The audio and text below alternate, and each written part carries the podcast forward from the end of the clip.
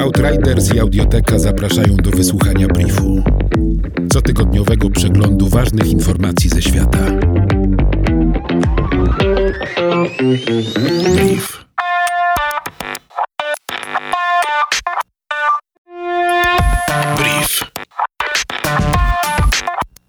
W 2017 roku zużycie piasku, gliny, żwiru, cementu, węgla, ropy, gazu, ród metali, roślin i drzew osiągnęło na świecie rekordowy poziom 100,6 miliarda ton rocznie.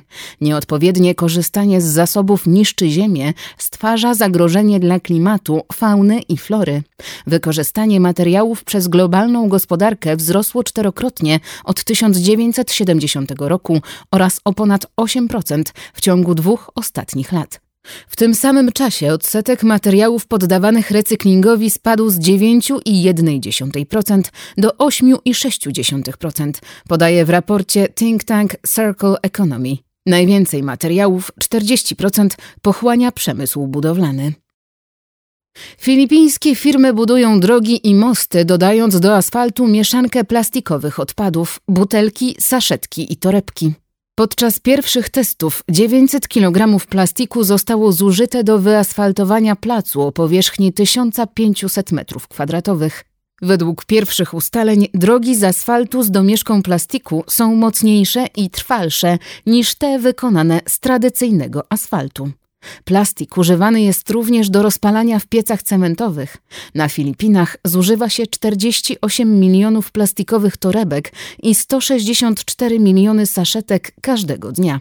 To jeden z najwyższych wyników na świecie.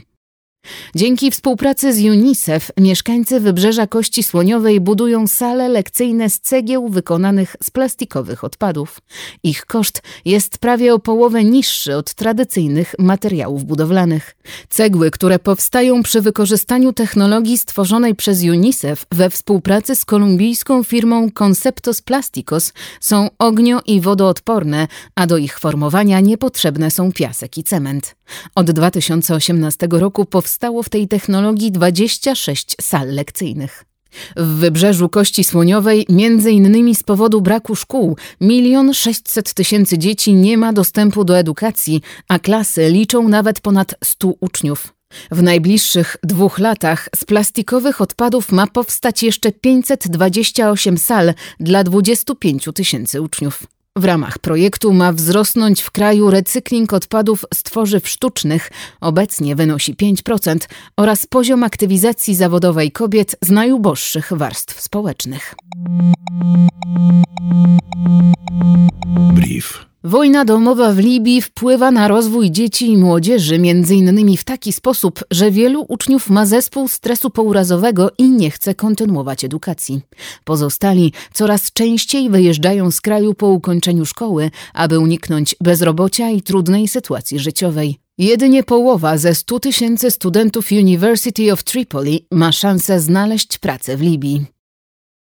Prawie jedna trzecia nastoletnich dziewcząt z najbiedniejszych gospodarstw domowych na świecie nigdy nie chodziła do szkoły. Gospodarstwa zostały podzielone na pięć kategorii zamożności, a raport mówi o sytuacji dziewcząt w najuboższej jednej piątej z nich. Dyskryminacja ze względu na płeć, ubóstwo i pochodzenie etniczne najczęściej przeszkadza najbiedniejszym dzieciom w uzyskaniu dobrego wykształcenia, wynika z danych UNICEF. Badanie wykazało, że największe różnice w wydatkach na edukację istnieją w dziesięciu krajach Afryki, innymi w Gwinei i Republice Środkowoafrykańskiej. Średnio czterokrotnie więcej środków przeznacza się tam na najbogatsze dzieci niż na te najbiedniejsze. W 2018 roku Organizacja Współpracy Gospodarczej i Rozwoju OECD zapytała piętnastolatki o wymarzone zawody. Uczennice najchętniej chciałyby zostać lekarkami, nauczycielkami, menedżerkami, prawniczkami, pielęgniarkami i położnymi, psycholożkami, projektantkami, lekarkami weterynarii, policjantkami i architektkami. Uczniowie myślą o karierze inżyniera, menedżera, lekarza, specjalisty z dziedziny technologii informacyjno-komunikacyjnych, sportowca, nauczyciela, policjanta, mechanika samochodowego, prawnika i architekta. Odpowiedzi nastolatków niewiele różnią się od tych, których ich rówieśnicy udzielili w podobnym badaniu w 2000 roku, chociaż w międzyczasie nastąpiły duże zmiany na rynku pracy. Brief Outriders. Nowe wydanie co piątek do posłuchania na lekton.audio ukośnik brief. Brief. Powtórki przez cały kolejny tydzień na Spotify i w Twojej aplikacji podcastowej. Brief.